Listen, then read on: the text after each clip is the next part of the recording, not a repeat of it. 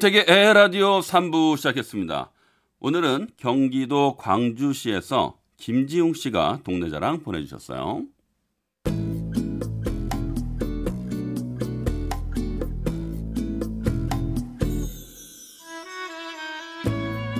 저는 성남에서 35년을 살다가 재개발 때문에 이곳 경기도 광주로 이사를 오게 됐습니다. 저희 동네는 곤지암인데요. 정말 아름다운 관광 명소입니다. 특히 화담숲이라는 곳은 가을에는 울긋불긋 단풍이 들어서 전국에서 단풍 구경을 오는 곳이에요. 그리고 이제 곧 스키 시즌이잖아요. 아유 그러네요. 곤지하면 스키장도 있습니다. 특히 야간에 스키를 타러 오시는 분들이 많아요. 열심히 놀다가 배가 고플 땐 근처 유명한 국밥집에서 따끈한 국밥 한 그릇까지 먹어주면 정말 최고입니다. 언제 한번 저희 동네 곤잠에 놀러 오셔서 즐거운 시간 보내세요. 네, 곤잠을 소개하다 보니까요. 네, 자, 뭐 단풍도 다 좋고, 예, 이 아름답고 활기 넘치고 다 좋고, 제일 마음에 드는 게 예, 국밥이네요. 저는 국밥 이 이런 가을에 이 쌀쌀할 때 국밥 한 그릇 딱 처음에 예, 숟갈로 이 국물을 딱 한 숟갈 뜰 때 그 따끈한 목 넘김, 어, 구수한 그 고기 국물에 아 고기까지 같이 씹으면서 잘 익은 깍두기 국 하나 딱 숟가락에 얹어가지고요 같이 딱 씹을 때 그 아삭거리면서 그 무의 향기와 잘 익은 깍두기 김치 향이 싹 넘어갈 때 그때 진짜 그 행복감 뭐 다 잊고 막 아무것도 생각 안 나잖아요. 특히 또 곤잠 하면은 곤잠 소머리 국밥으로 한참 유명하다 보니까 아 제가 자주 가는 곳이 생각나네요. 자, 자 보내주신 에, 송- 동네 소개 보내주신 김지웅 씨께는요 에 라디오에서만 받아볼 수 있는 행운의 선물 보내드리게요. 청취자 여러분도 살고 있는 동네 소식 또는 고향 자랑 많이 보내주세요. 제가 전국 방방곡곡 열심히 소개해드리겠습니다. 자 노래 듣겠습니다. K-윌의 말해 뭐해.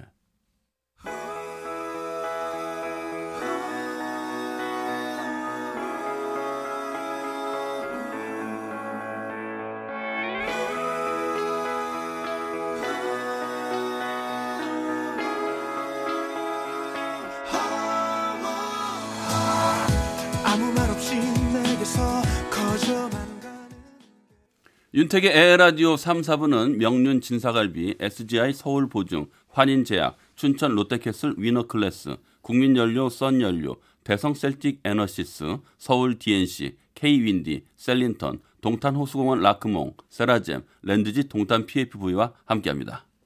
네, 여러분이 보내주신 첫사랑 사연 소개해드리는 시간입니다. 아, 내일이면 입동이라고 하네요. 날도 점점 추워질 것 같은데 권진영 씨는 겨울 어때요? 좋아해요? 저 겨울아이입니다. 겨울아이요? 예, 겨울아이예요. 왜, 왜요? 저 겨울에 태어났거든요. 아, 아, 그래가지고 겨울 좋아했는데 이제는 너무 춥더라고요. 너무 추우니까. 한 해 한 해 왜 뼛속에 바람 아. 그러니까. 들어오는 듯한 느낌. 그리고 바람만 스쳐도 눈도 시려 뭔지 알아요? 알아, 알아. 그러니까 여러분 보호 잘하고 다, 다니셔야 됩니다. 네, 이해하시는군요 그렇게 네, 왜냐하면 저랑 같이 사는 아내가 추위를 너무 싫어해요. 그쵸. 그다 이해합니다. 근데 네. 어쩔 수 없어요. 맞춰줘야죠. 그러니까 이제 저는 좀 더운데 네. 어, 오늘도 난방을 틀더라고요. 아니 추워요. 오늘 추웠어요. 쌀쌀했어요. 근데 난방 틀 날씨는 아닌 것 같은데 이제 살짝 돌리고 한 바퀴 돌리고 끄면 되죠. 음, 그래서 네. 어, 그런 것 같아요. 저 생각한다고 또 끄는 것 같더라고요. 어, 네. 또 이렇게 아내 자랑을 슬쩍 얹어주시니 부럽네요. 늘 함께하는 사람이니까 뭐할 얘기가 그러니까. 그거밖에 없네요. 아우, 나 이렇게 진짜 이렇게 윤택 씨 사람 되게 만든 그 언니 꼭 보고 싶어요 정말. 같이 밥 한번 먹어요. 어, 뭐예요? 왜요? 내 막나니였는 줄 알고 아니 그때 망난이었던 거 기억 안 나요? 언제요? 이렇게 과거를 덮는다니까 정말. 어, 뭘 덮어요 덮기는요? 아우 그때 진짜 웃겼죠. 아유 그만해야겠다. 네, 진짜. 그만해야겠습니다. 네, 자, 자 오늘은 어떠한 첫사랑 얘기가 도착했는지 사연으로 한번 가볼까요? 네, 서울 서대문구에서 최현철 씨께서 보내주신 사연입니다.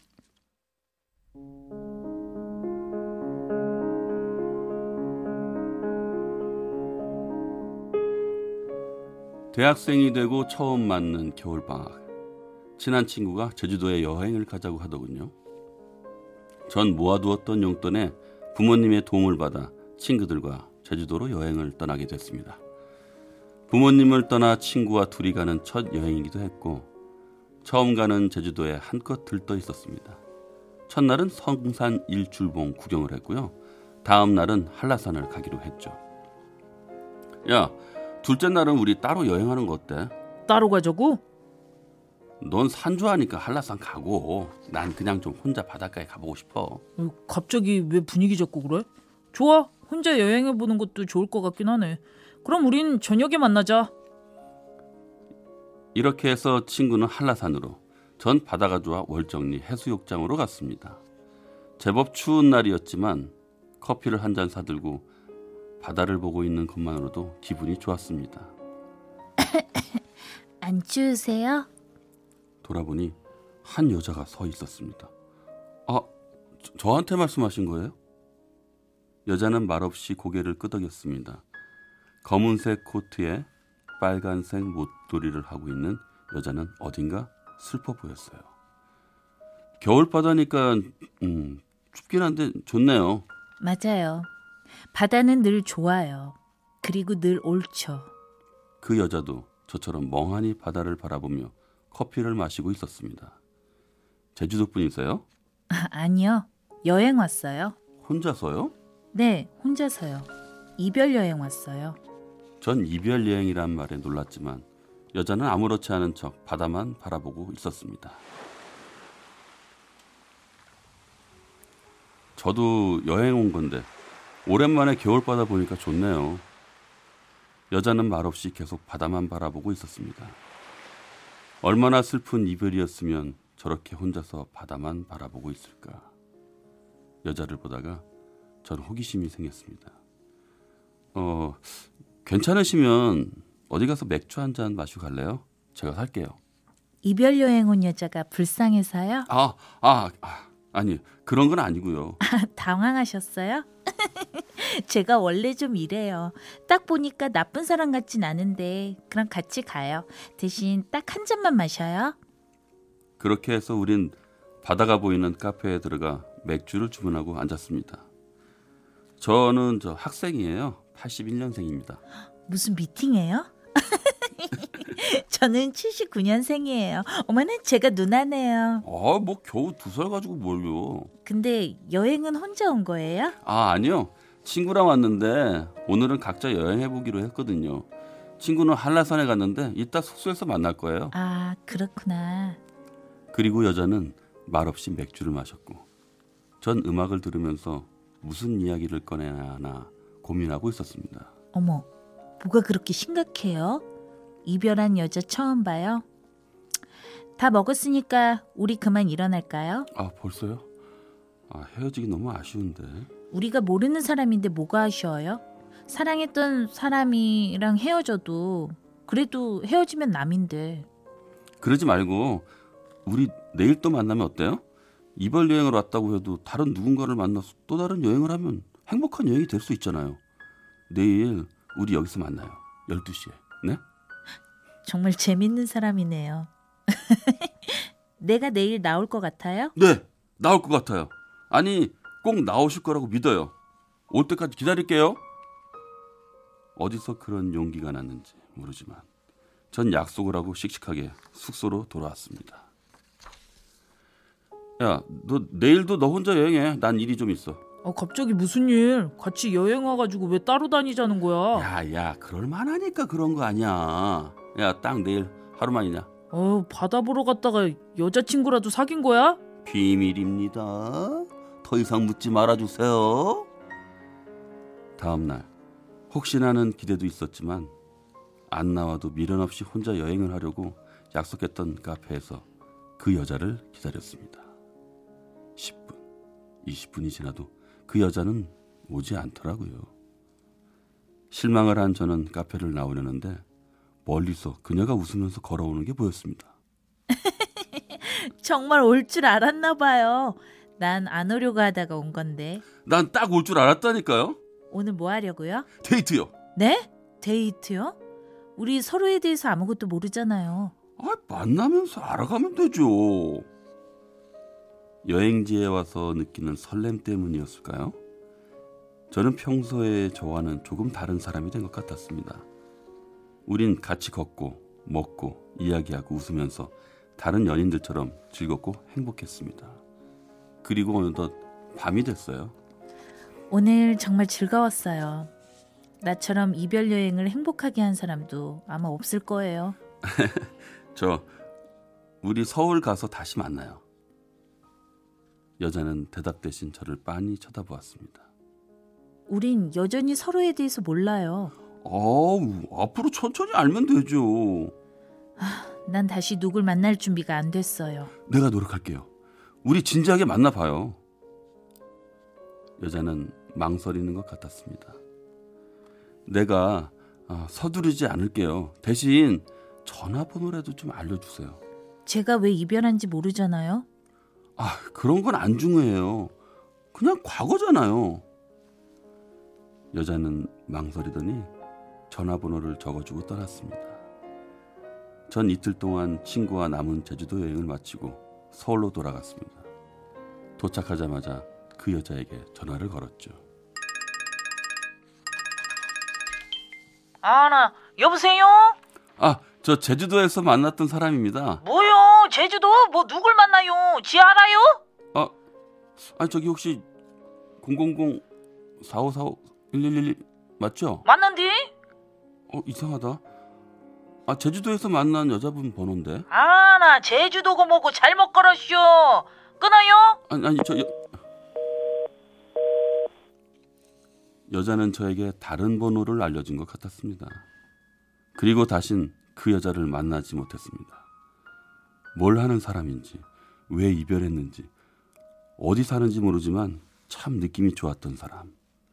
첫사랑이라고 얘기하기에 너무도 짧았던 잠깐의 만남이지만 그녀는 오랫동안 제 가슴에 남았습니다.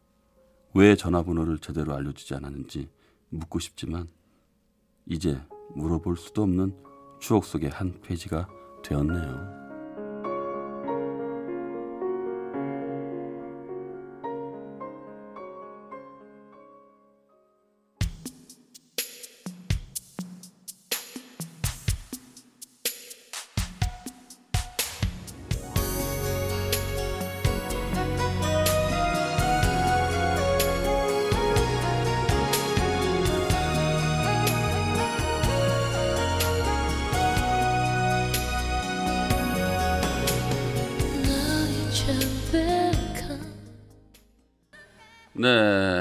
페이지에 마지막 너를 보내며 들었습니다. 애절하네요. 애절해요. 예, 아, 그러네. 근데 아까 그 첫사랑 내용 네네. 연기하시면서 어땠어요? 아우 제가 막 이렇게 뭐에 쫄깃쫄깃해지는 거 있죠. 아우, 막 그랬어요? 내가 설레고. 음. 근데 여자의 입장에서 그 여자의 마음이 어떤 걸까요? 아직 사랑을 할 그 자신이 없는 게 아닐까요? 그렇죠. 사랑은- 막, 막 이별한 그러니까. 여행을 왔는데 또 다른 사랑으로 잊혀진다는 노래도 있는데 아직 그 사랑을 받아들일 준비가 안 돼 있지 않을까. 근데 이 남자의 그 심리도 이해돼요. 왜요? 이때가 기회다. 어 그렇죠. 네. 남자는 대시를 좀 해주면 네. 여성분들이 좀 이렇게 마음이 열리지 않을까요? 결혼까지 이렇게 생각했던 여자가 네, 남자하고 헤어졌을 때 그 상실감 때문에 네. 다른 남자를 만나서 바로 결혼해 버리는 어 있죠, 있죠. 네, 그런 경우도 봤거든요. 어, 그럼 맞아요. 네. 제 친구도 있었어요. 어, 있었어요? 네, 있었어요. 어. 네. 근데 이분은 어, 그런 거에 대해서는 이제 좀 자제를 하고 음. 예, 결국엔 아니- 전화번호를 네. 다른 걸 알려주셨단 말이죠. 아니면 음. 그 번호가 맞는데 1인 2역을 하신 게 아닐까라는 생각도. 가만히 있어봐. 어, 어. 이분 만나려고 그랬는데 남자친구 생긴 거예요. 그 여보세요! 이렇게 바꾸신 거 아닐까. 제가 첫사랑을 너무 이렇게 색칠을 해버렸나요? 죄송합니다.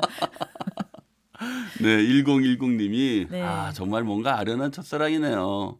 왜 여자분은 전화번호를 안 알려줬을까요? 그러니까요. 왜 그랬을까요? 막, 네. 그리고 3918님은 이거 제 칭찬이니까 네. 좀 권진영 씨 네. 연기하는데 푹 빠질 뻔. 제 목소리가 또아 괜찮잖아요. 귀엽게 되면 정말 귀엽네요. 그러니까 이렇게 목소리로만 했는데 만나니까 권진영이 아, 죄송해요. 막 이러고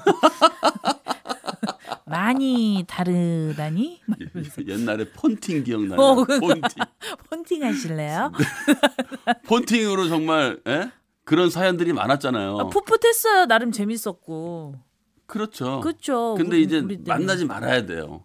그러니까 예. 그래서 한때 전화비가 너무 많이 나와가지고 막 난리를 난리를 피고 그러면서 옛날에 전화기가 해보셨구나. 보급이 되면서 안방에 한 대, 예. 거실에 한 대인데 네. 원래 갖고 돌아가가지고 무선 전화기를 하면은 저쪽에서 살짝 들잖아요. 그럼 들려 또. 들려. 그거를 숨죽이면서 듣고 있어.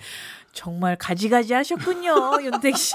아니 아니 아니라 그런 드라마의 장면들도 많았었잖아요. 그렇죠. 네 엿듣기도 하고 네네. 또 부모 입장이죠. 가끔 뭐. 혼선도 된다 또. 맞아요. 맞아요. 혼선이 돼서 우리 옛날 사람.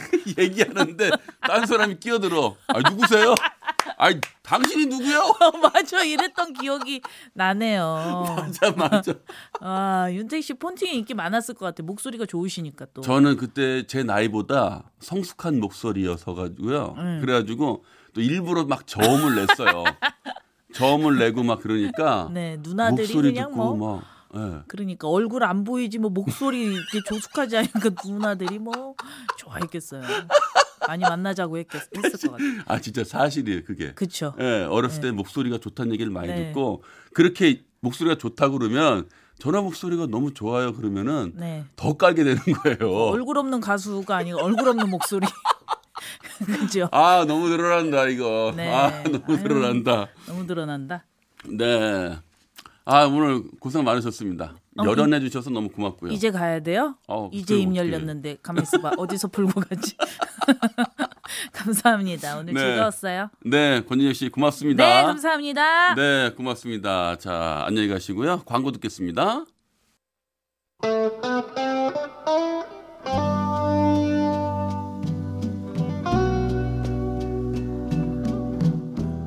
하루를 마무리하는 이 시간. 여러분의 지친 몸과 마음 음악으로 달래드릴게요. 택디의 별이 빛나기 전에.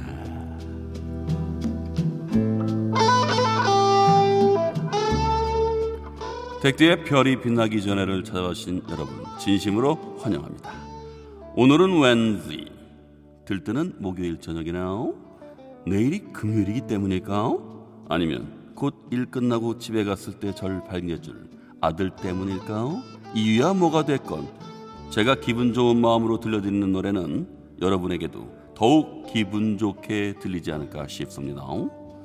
그러니까 오늘도 저 택디가 소개하는 좋은 음악과 함께 왔어. 택디의 별이 배나기 전에 오늘의 첫 곡은 우리나라 2세대 포크를 주도했던 혼성 듀엣 한마음의 노래입니다. 강영철의 뛰어난 작곡 능력과 양하영의 매력적인 음색이 하모니를 이루어 수많은 명곡을 탄생시켰었죠. 제 생각에 한마음은 마치 한국의 카펜터즈 같은 느낌입니다. 느낌 있을 거예요? 한마음의 노래 들어볼 수 있죠?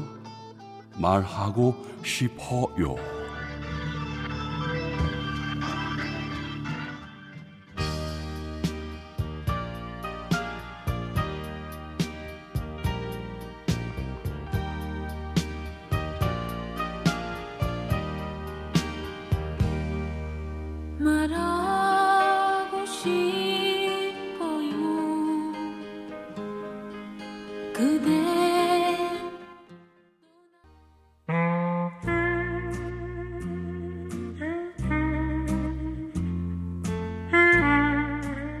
택디의 별이 변하기 전에 이번에는 이 가을 라디오에서 들으면 더욱 감성적인 노래를 한 곡 준비했습니다. 이 노래는 드라마 응답하라 1994에 나오면서 또 한 번 이슈가 되기도 했는데요. 이 가수의 가려린 목소리를 들으면 감성 터진다. 는 말이 절로 나올 겁니다. 송재호의 노래 준비했습니다. 늦지 않았음을.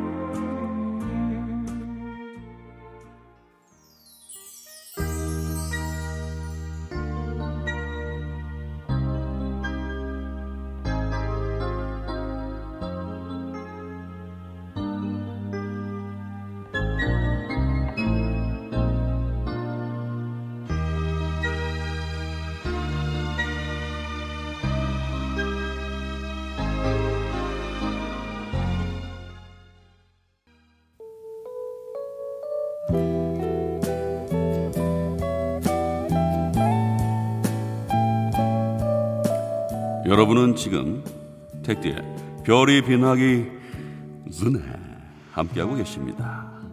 다음으로 소개할 곡은요. 익숙한 노래인 반면에 얼굴은 잘 알려지지 않은 가수 리지의 노래입니다. 아주 슬프고 애절한 노래. 리지의 그댄 행복에 살 텐데.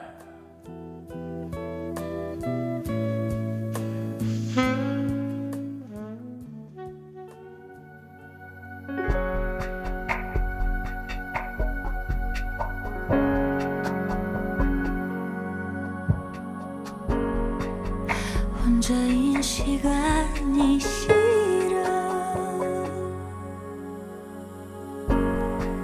시계를 되돌려봤죠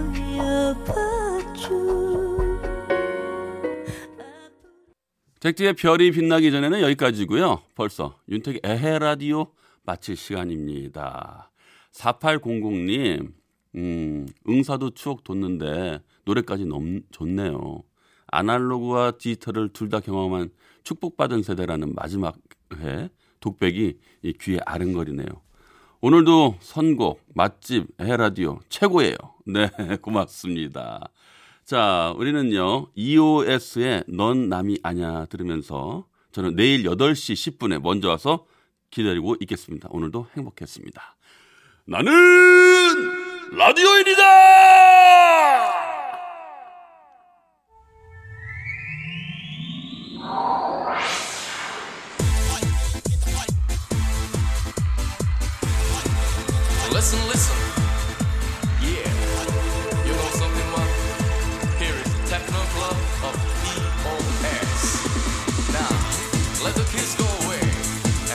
For your body and soul.